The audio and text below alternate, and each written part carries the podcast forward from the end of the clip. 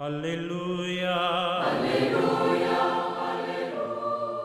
Hola queridos amigos, aquí estamos en esta reflexión del Evangelio en este día domingo, el 14 del tiempo durante el año.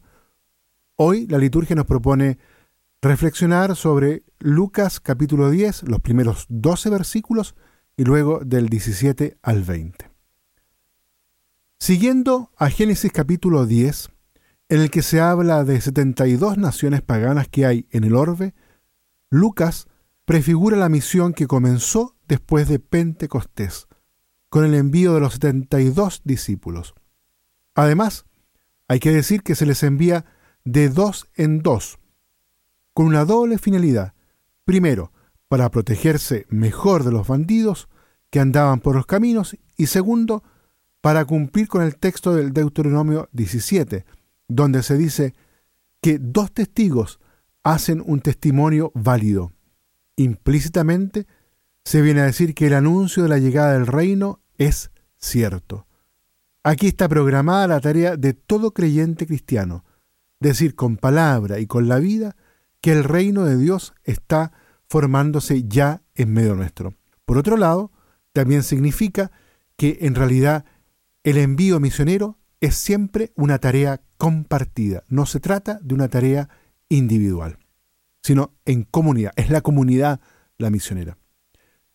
Estas exigencias de la misión no hablan de un cierto ascetismo, sino más bien de la disponibilidad necesaria para una predicación rápida y eficaz del reino. Hay que presentarse ante los hombres con el mismo deshacimiento que ante Dios. Incluso no hay que detenerse a saludar a nadie, como dice el texto, fórmula que parece indicar que los mensajeros no deben buscar el cobijo de las caravanas de viajeros para sus viajes apostólicos. Deben rechazar también esta forma de seguridad. El mensajero tiene que poner su confianza exclusivamente en aquel que le envía, es decir, el Señor. Él vela por la misión y por el misionero. Al entrar en una casa, el mensajero trae la paz, poder que abraza a toda familia que le recibe. En el fondo, esta paz se convierte en una expresión mesiánica, la paz del reino final. Es decir, Jesús mismo es la paz que los discípulos van predicando. Esta paz es solamente eficaz para el que la recibe. De aquí que hacer la paz viene a convertirse en la tarea del creyente.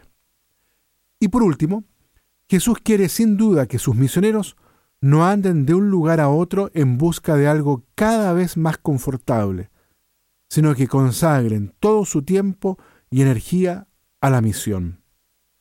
Literalmente se dice, se ha aproximado hasta ustedes el reino de Dios. Es la primera vez que Lucas habla del aproximarse del reino. Esta proclamación es algo muy importante y viene a decir, el colmo de nuestras esperanzas está a punto de cumplirse.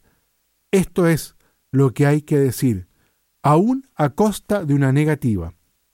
Para realizar una tarea de tal magnitud es preciso haber conectado experimentalmente con aquel que lo envía. Lo contrario es exponerse al fracaso. Por eso que lo primero que el Señor pide es rogar al Señor de la mies, es decir, entrar en un contacto profundo y personal con el dueño de la mies, con el Señor de la vida, el Dios de la alianza, el que cuida de cada uno de nosotros, que nos transforma en comunidad y nos envía a anunciar la llegada de su reino. Muy bien, queridos amigos, dejamos hasta aquí la reflexión que Dios los bendiga a todos y a cada uno.